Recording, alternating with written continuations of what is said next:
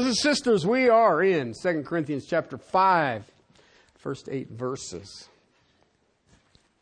The first eight verses you see here actually line perfectly with what we just came out of in chapter 4. Uh, had I been asked to set chapters and verses, I would not have started chapter 5 until verse 9. But uh, I wasn't asked. so I'm just teaching it as it lays there.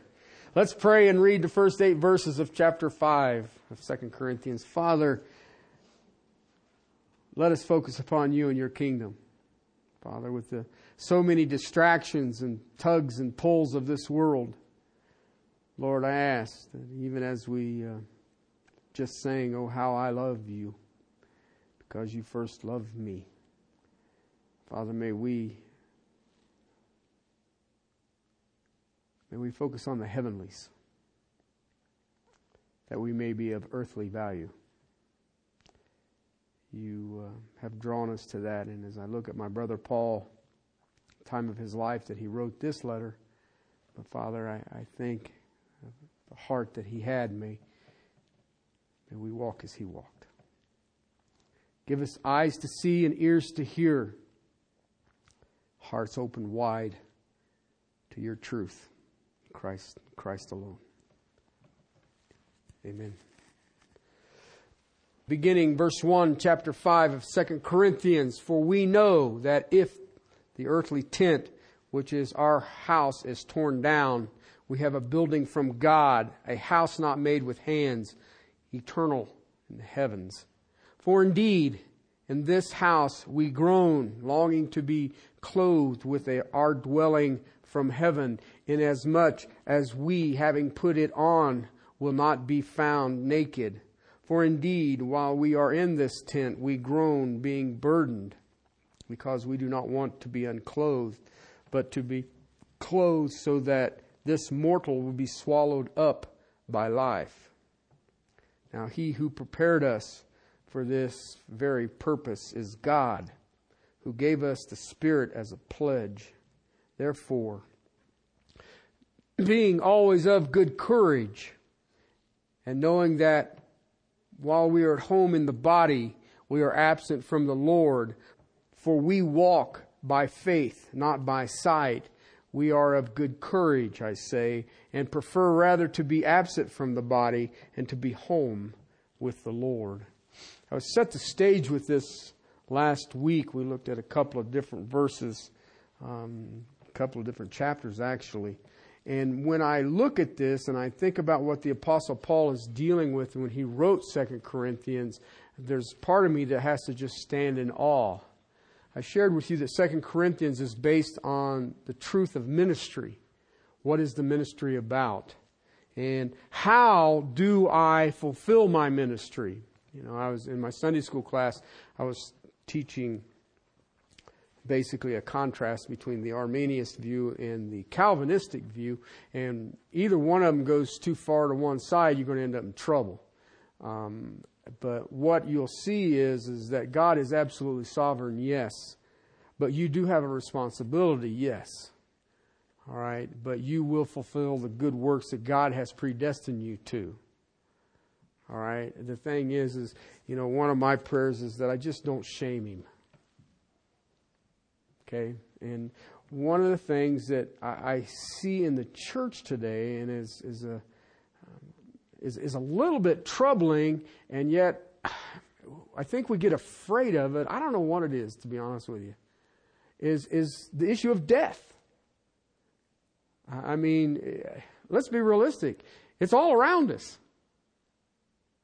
And, and yet, we, and when I say that, I'm trying to keep it in the context of Christians, uh, have an obsession with life, um, staying alive. I mean, we, we have health clubs. I, you know, you're like, you're paying money to lift things. Really? Okay. Uh, I, you know, and, and if you belong to a health club and you're using it, praise God for you. but no. All of my life, I was paid to lift things. I always thought that was made more sense. but you see it, but you look at it. I grew up a meat and potato guy. And you didn't worry about fat on the beef. That made it juicy. Okay, and now you, you don't want to eat that, and you need to eat this, and you don't, want to eat that. And if it isn't, you know, I, I don't understand a lot of this. I, I was going through. Those of you know me that know that I'm a diabetic, and, and I get these things from health people on my email, and they sent me healthy snacks for diabetics. Cool. I'm in. Let's check this out. So the first one on the list was mixed nuts. I was like, yeah, I'm in. They said, but you can only have one serving. Hmm. What's a serving? So I looked through it, and it's a half an ounce. That ain't mixed nuts. That's a nut. I was like, well, okay, what else can we have? Well, a good, healthy thing for a diabetic are beets. Beets? Beets. For a snack. Honey, you got any beets? There's something about watching a football game eating beets. Well, there's got to be better. How about pumpkin seeds? Really? Pumpkin seeds. Yeah. Lentils. I'm in. And then what? The Egyptians and that, nah, I'm not eating lentils. And so I go through this whole list and I was like, dude, I'm sticking with Twinkies. I'll take me a shot of insulin and have me a chocodile. I never heard the beat. That's, and you sit there and I said, this will make my life longer? but you'll be miserable. and the point of a long life being miserable is, I don't know. But if you look at our society, isn't that what we do? What can I do to live longer? Okay, and I think we get it, we get it twisted around. Okay, many years ago, I want you to think about this because I'm going to bring this up at the end of the message, but I want you to think about this. Many years ago, this church had a softball team. Okay? That was a long time ago. And we had a name. Anybody remember it? Priority One. That was the name of the team. Priority One. Okay? And um, um, we had Jesus as priority one. I want you to think about that for through the course of what you're going to hear today, because I'm going to bring another priority I want you to think about. Okay? What is your priority? And I'm, and I'm talking, it's Sunday and we're moving into the Christmas season. I'm talking on the day to day grind. What is your priority? All right? Paul faced death daily. And you know what? He preferred it. He would prefer to have died. Okay? Because when you have that mindset, then there is no fear of death. Okay? There's an actual welcoming of death. And, and, and, I think that in the Christian community today, we don't understand that. Paul's understanding was to live as Christ, to die is gain. How about you? Can you honestly this day to say my priority is to live as Christ and to die is gain?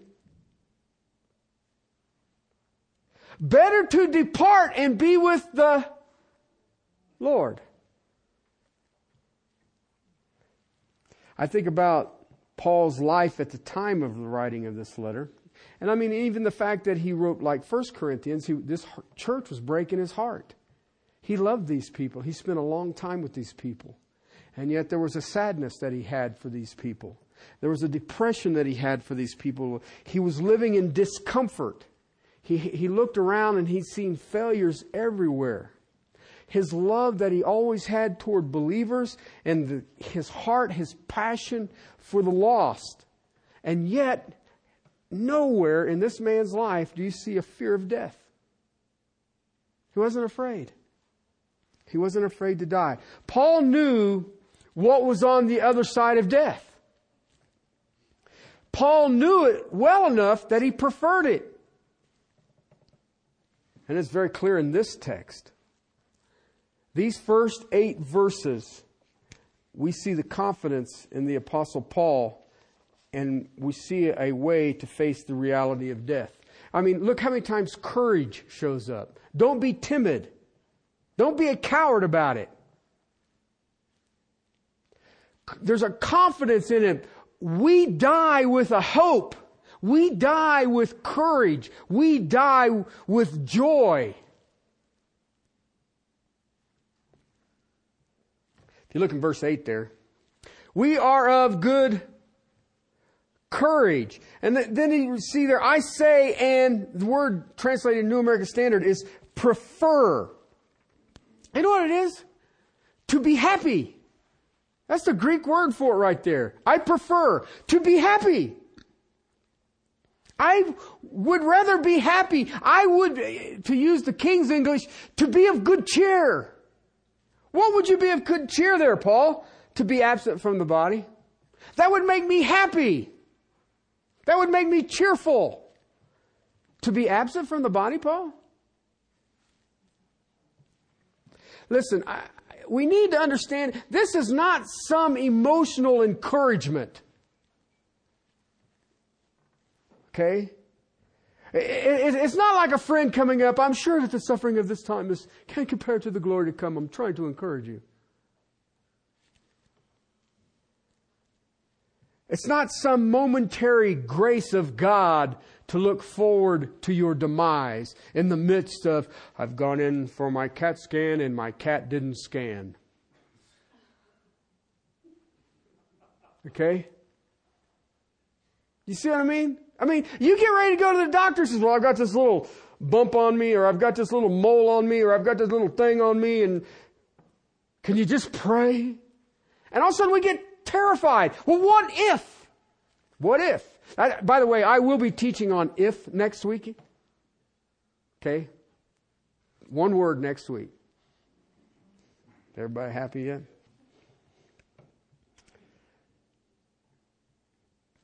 We are always in this text. It is a constant in this text. It never changes, and it's always the same in this text. I look at Paul facing death, and death was preferred. If you look at the end of chapter 4, verse 16, yet our inner man is being what? Renewed day by day. Why? We do not lose heart. I don't lose heart. Why? Because the inner man's being renewed day by day. Even though all the outward is in turmoil. It's strengthening of the inner man. Verse 17. This momentary light affliction. Dude has been beaten with rods, falsely arrested, been in prison numerous times, shipwrecked, stoned and left for dead, in danger in the country, in danger in the city, hated by the Gentiles and hated by the Jews. And he calls it light affliction. You think about that. He is the forerunner for the church to the Gentiles. And he is Satan's number one target. And he's bringing the wrath of hell upon Paul. And Paul don't care. What are you going to do? Kill me? Oh darn! I have to go hang out with Jesus now. Paul says, I look at the eternal rewards. I look at this eternal weight of glory. It's all coming. It is beyond our understanding. And it is far beyond any suffering. Verse 18, we do not look at the things which are seen, but we look at the things which are not seen. For the things that are seen are what? Temporal. You know what that word means? temporary. It ain't going to last. But the things which are not seen are eternal. With that view, he could willingly put his life on the line for the eternals. Look what he's looking at. I'm not looking at the temporary. I love that. Momentary light affliction. Stoned and left for dead. Well, momentary. And it was just a light affliction. You know what I call the apostle Paul? I have, we have, you've heard the vernacular. He walked the talk. See, there are many who speak of Christ. There are very few who walk what they say. You ever thought about that? You know, I remember a guy telling me one time, you know, a lot of people talking about heaven, very few going. Paul gladly faced the horrors of this world because he knew that it would lead to the ultimate life in the next.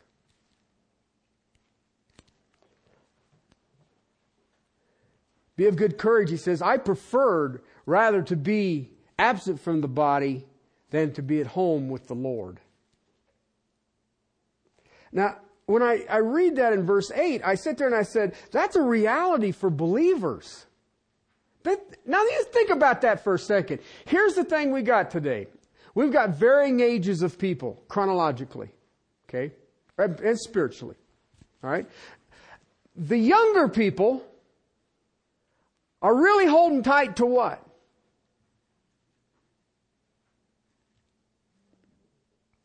To life. The here and now. Gratification now. I have this all, be- you've heard it. He's got this all before him. His whole life was before him. Now, if you've had health issues and say it's been kind of troubling, you're a little, I haven't got to be better than what I'm going through. But if you look at the average evangelical Christian today, what is their focus? Life. Life. This should be a reality for us. Listen, I have a hot news flash for you guys. We will die. It might be by an accident, might be by an illness or a disease. It might be just pure aging. Parts just wore out. It might be a criminal action. Might even be by persecution for your faith. I have a question. Everybody has a different age here chronologically. I got one question for you. How will you face that reality? How are you going to face it? Death is inevitable. You know what? And sometimes God is so gracious, you can see it coming. Okay? But I'll give you a heads up. Seldom do you get to see it coming. But death will come. Death is very unsympathetic. Did you know that? It, Death doesn't work on your time clock or by your schedule. And when death comes, did you know it's non negotiable? Now I'm going to ask you a very serious question right now. Every one of you, I don't care what your age is. Okay? I'm going to ask you a ser- very serious question. Does death frighten you?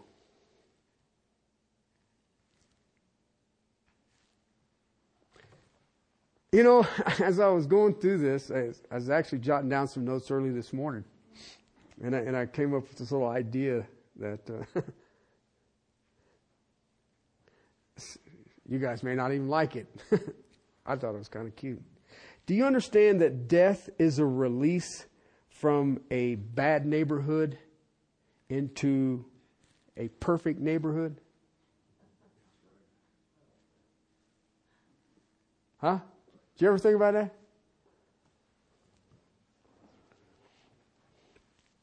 A Christian shouldn't fear death. Charles Spurgeon made a statement in uh, one of the books that I read by him that uh, the greatest event that will ever happen in a Christian's life is the moment of your salvation. You come out of the darkness and into the light. Come out of the uh, under the, a slave to sin to a slave to righteousness. And he says that, that death should be a non-event to a Christian. He quoted a term that I'm going to use over the next few weeks. Anyone who would fear death is a sub-Christian.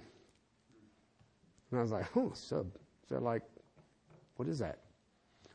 You'll see what it is.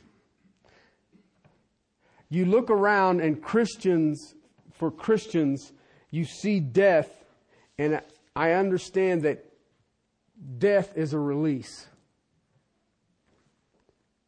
If you use the terminology of the Apostle Paul, you see here that we are in an earthly tent. Okay? Do you notice he doesn't say it's an earthly home? It's an earthly tent. It's temporary. It's portable. It's fluid. And sometimes it just flat out wears out.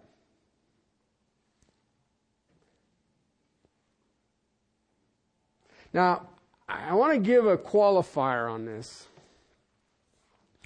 It's not that we shouldn't take care of ourselves. Okay? And the reason that I can say that is that we want to be here for useful service to Him. Okay?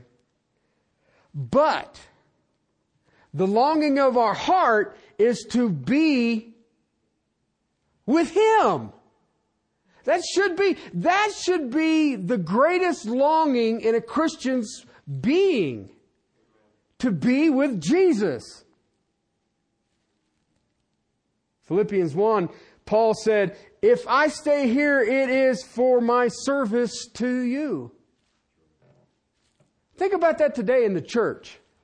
See that a lot, don't you? I'm here because it's Sunday. Have you ever thought about that? I am here to be a servant to you. And it's obvious he still wants me here, or I'd be gone.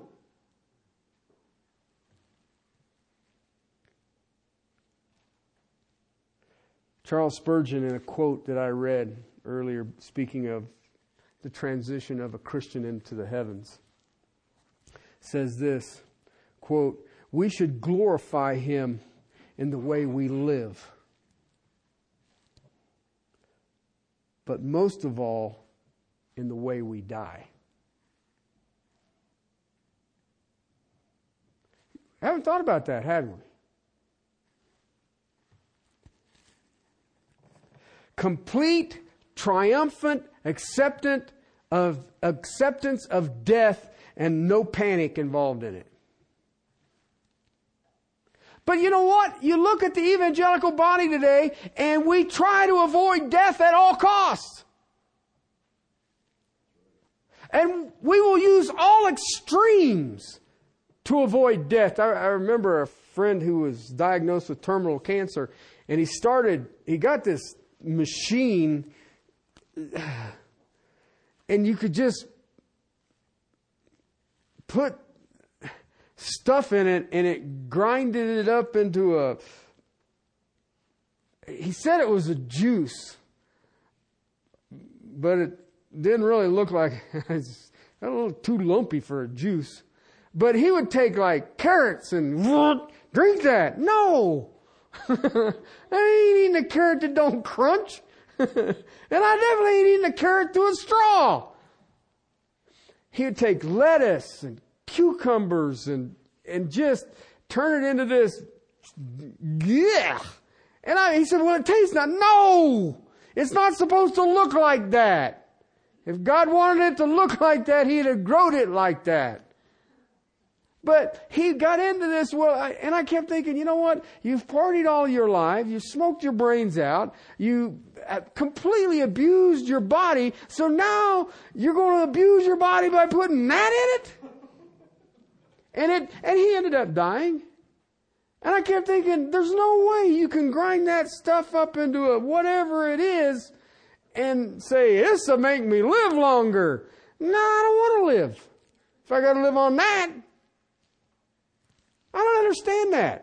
And, and I don't have how, any idea. He spent a lot of money for this machine and its abilities and all the rest of it. And I kept thinking, Jiminy Crickets. What I see sometimes in Christians is that we put more emphasis on earthly relationships.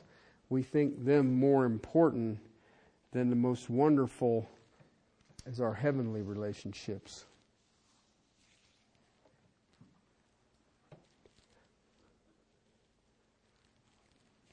Fact of the matter is, in my life, what I have witnessed as my walk with the King. His death is the last and the best opportunity for a believer to have a bold and courageous faith. Because at death, that faith is seen. That faith is seen. If you can't face death with joy and gladness and happiness, as Charles Spurgeon says, that's sub Christian.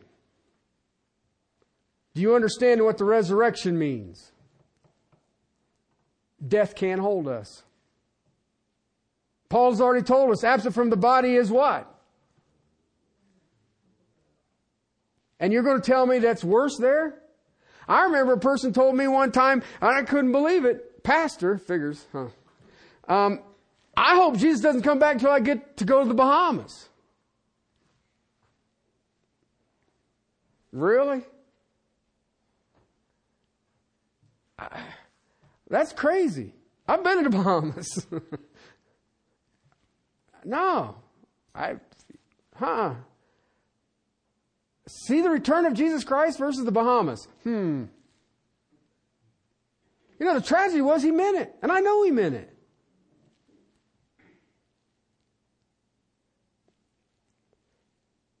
Did you understand that you and I were made for heaven? Do you ever think about that? I was created for heaven. Do you know that everything that we should hold dear is there? We struggle with that. We have things here, relationships and, and just, you know, passions and, and things that are just dear to me that are here. And I'll tell you right now, you're wasting your time. You're wasting energy. And to use Charles Spurgeon's terms, that's sub Christian. The testimony of our faith says our hope is real and it works in the hour of death when it's all on the line. That's when your faith is seen. If you have a greater desire to stay, then what is your faith? You, you don't think about it very often, but I have watched in the body of Christ an obsession with healings. Where does that come from? Do you understand that that's inconsistent with Christians? Christians want it out of here. You remember reading the stories about the Christians in the lion's dens and in the arenas of Rome and all the rest of it. And they would stand there and they would sing praises to God because they were going to be there. I was reading a historical statement and I can't prove that it's true that when Peter, we all talk about Peter being crucified upside down. Okay? But the day before they crucified his wife. And he yells out the prison gates as they're crucifying his wife and he says, You shall be in his presence soon, dear. Try that one. Where do you get that from? I've seen men who had a, a man who had a wife who did not know the Lord. And his heart broke day in and day out that she would not come to Jesus Christ. He became very ill. And he was going in for a, a surgical procedure, and they said that if he survives this, he'll be fine. And if not, he's out of here. He will die. So it was the three of us at his bed before the surgery. They were going to take him into surgery, and it was me and his wife and him. And he said, Terry, will you pray for me? And I said, What would you have me pray? He looked up at his wife and he says, I love you. And he says, I pray that if I cannot serve the body of Christ to the extent that I am right now, then take me home. He died two days later. And yet his wife's still not saved. And I've never seen a man want someone saved so bad as him. But he said, if I can't serve the body of Christ to the degree that I serve now, take me home. And I remember his wife after the funeral. She said, I guess he answered your prayer.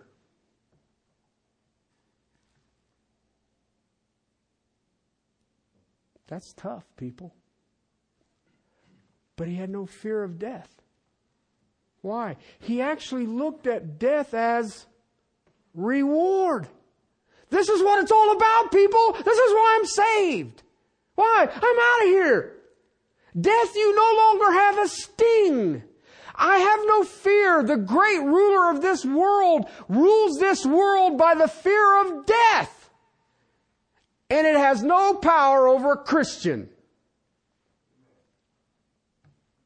I like that.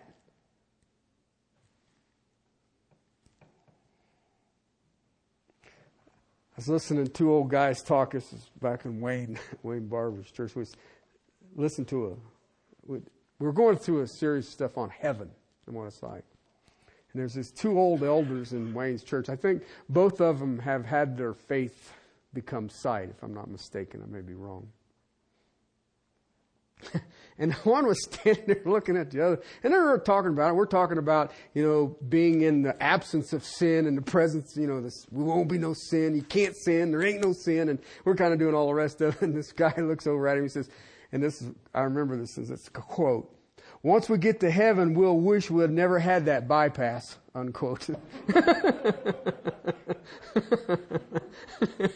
I thought, yeah, that's pretty good. you know, I just prolonged this thing. It had been better just to be here. Brothers and sisters, the Apostle Paul is our example. I want you guys to think about this. This is, this is for each and every one of us because you're all. The Great Commission is what? Make disciples, right? Right? It's not to make converts, share tracts, or any of these other things. How many baptisms did you do? It's to make disciples. So now I want you, to, if, if you don't want to be held accountable to this, cover your ears now. Okay? But once I give this to you, you know what this means, right? You're without excuse. Here's what the Apostle Paul says this is discipling.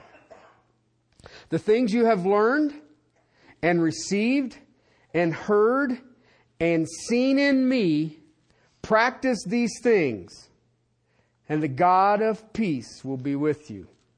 Philippians 4 9. Paul is our example. Did you get that? The things you have seen in me. Why? And if you've heard from me, that means I've got something that I'm imparting to you.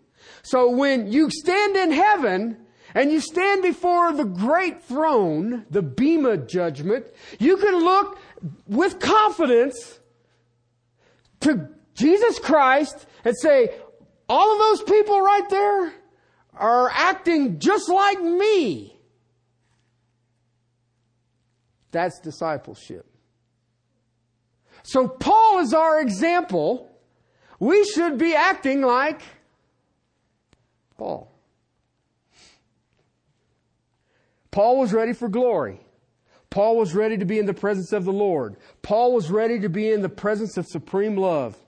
Paul was ready for the blessings of heaven. Paul was ready for perfection. Paul was ready for sinlessness. Paul was created and he was redeemed to hang out in the heavenlies. He faced death with good courage. Now we're going to look at three words today. We'll look at one word next week. Three words we hear, for we know.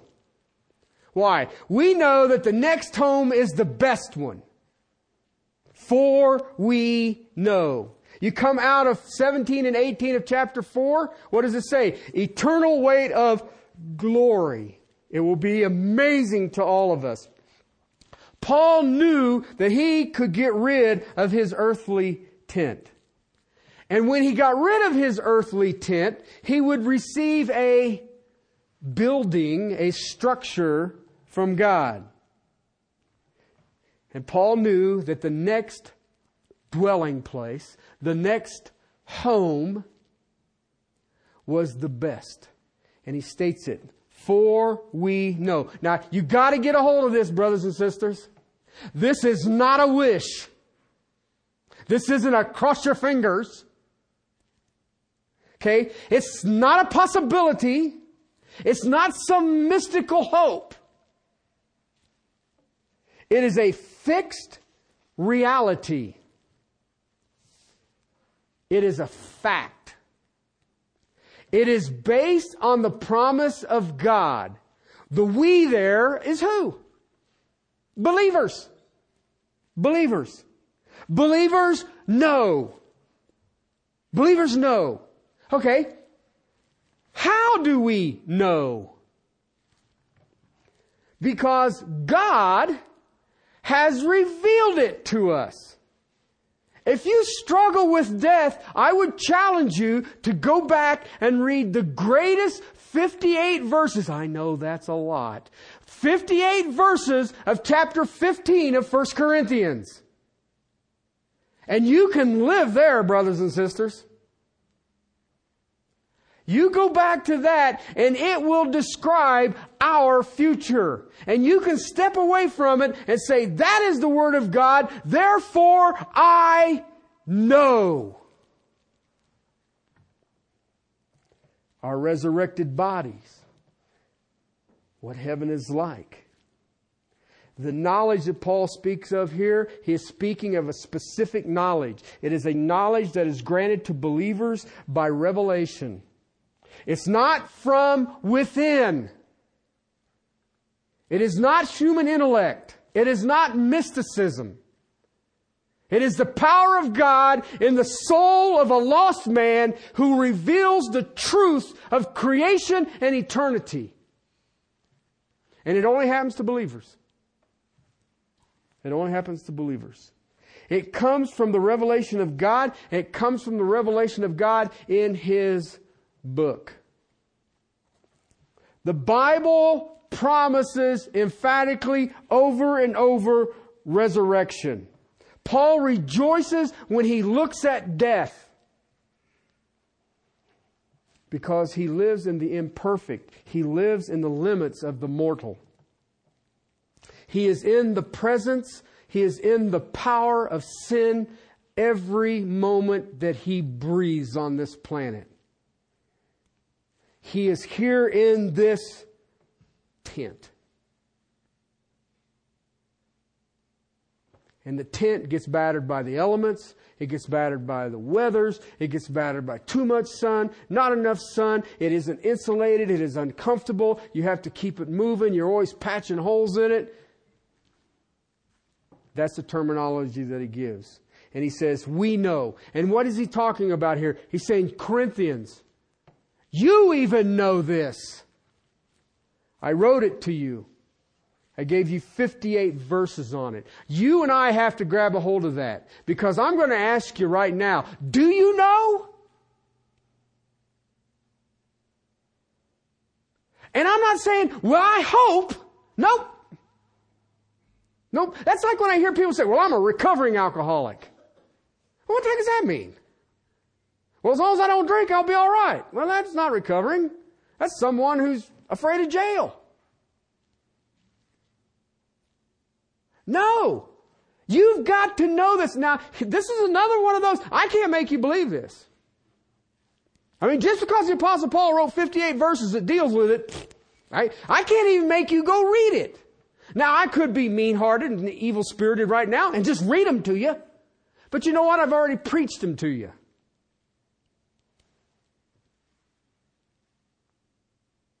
But it's there. And I have seen it over and over and over and over. I can't count the times that I've watched a saint step joyously and thrillingly and longingly into eternity. And then they make me sin. Because I envy them. And envy is a sin. Leave me here. When I see you again, I'm popping you in the nose. In love. We have been given God's word. That reality alone lifted the Apostle Paul up in all the horrific stuff that he was going through. Above all of his suffering. And listen, I don't know anybody who suffered more for Jesus Christ than the Apostle Paul. I really don't. And yet, he could look at the reality of the Word and say, so be it. It is a momentary, light affliction. He preferred death. Why? He was looking to his glorified body. Why? It's absent of sin.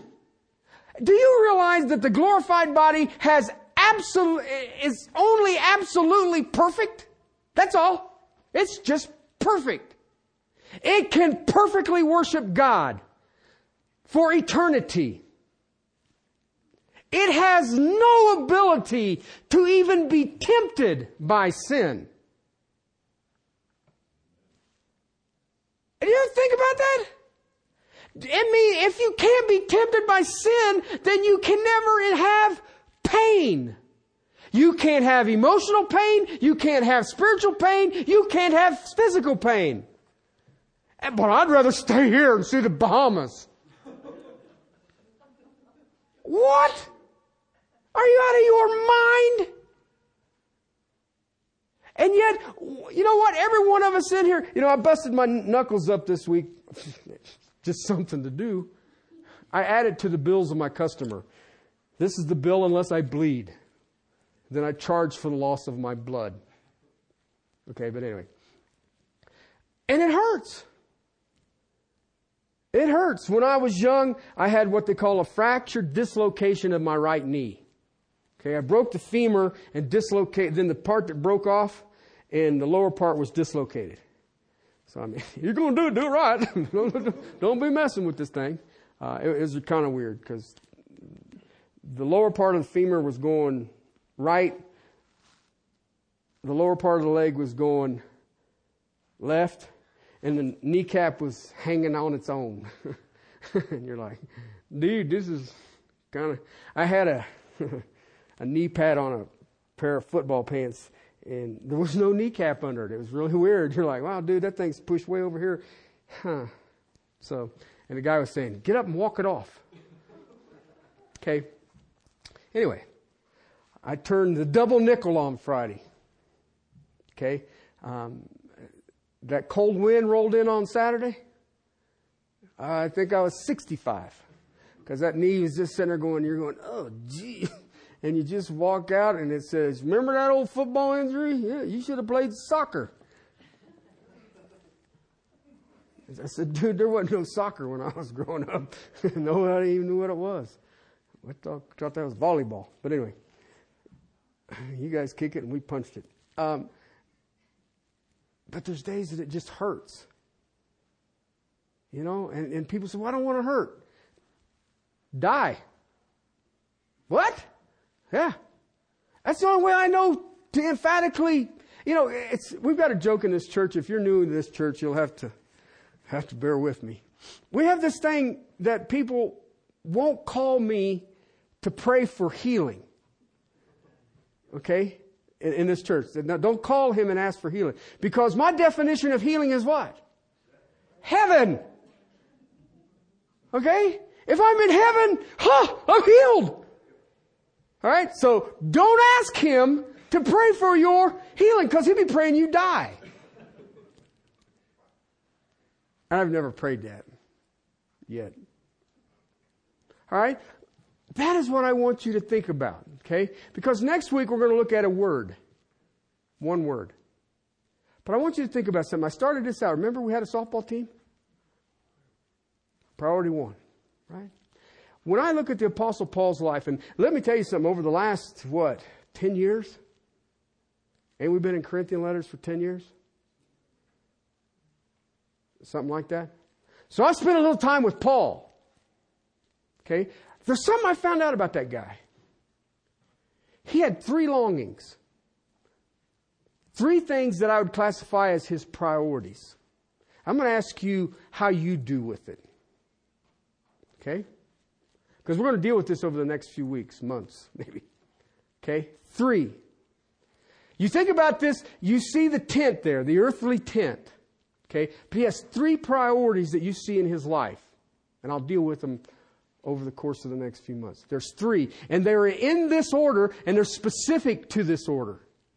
Okay? I'm going to ask you what your order is. Okay? Number one, the rapture.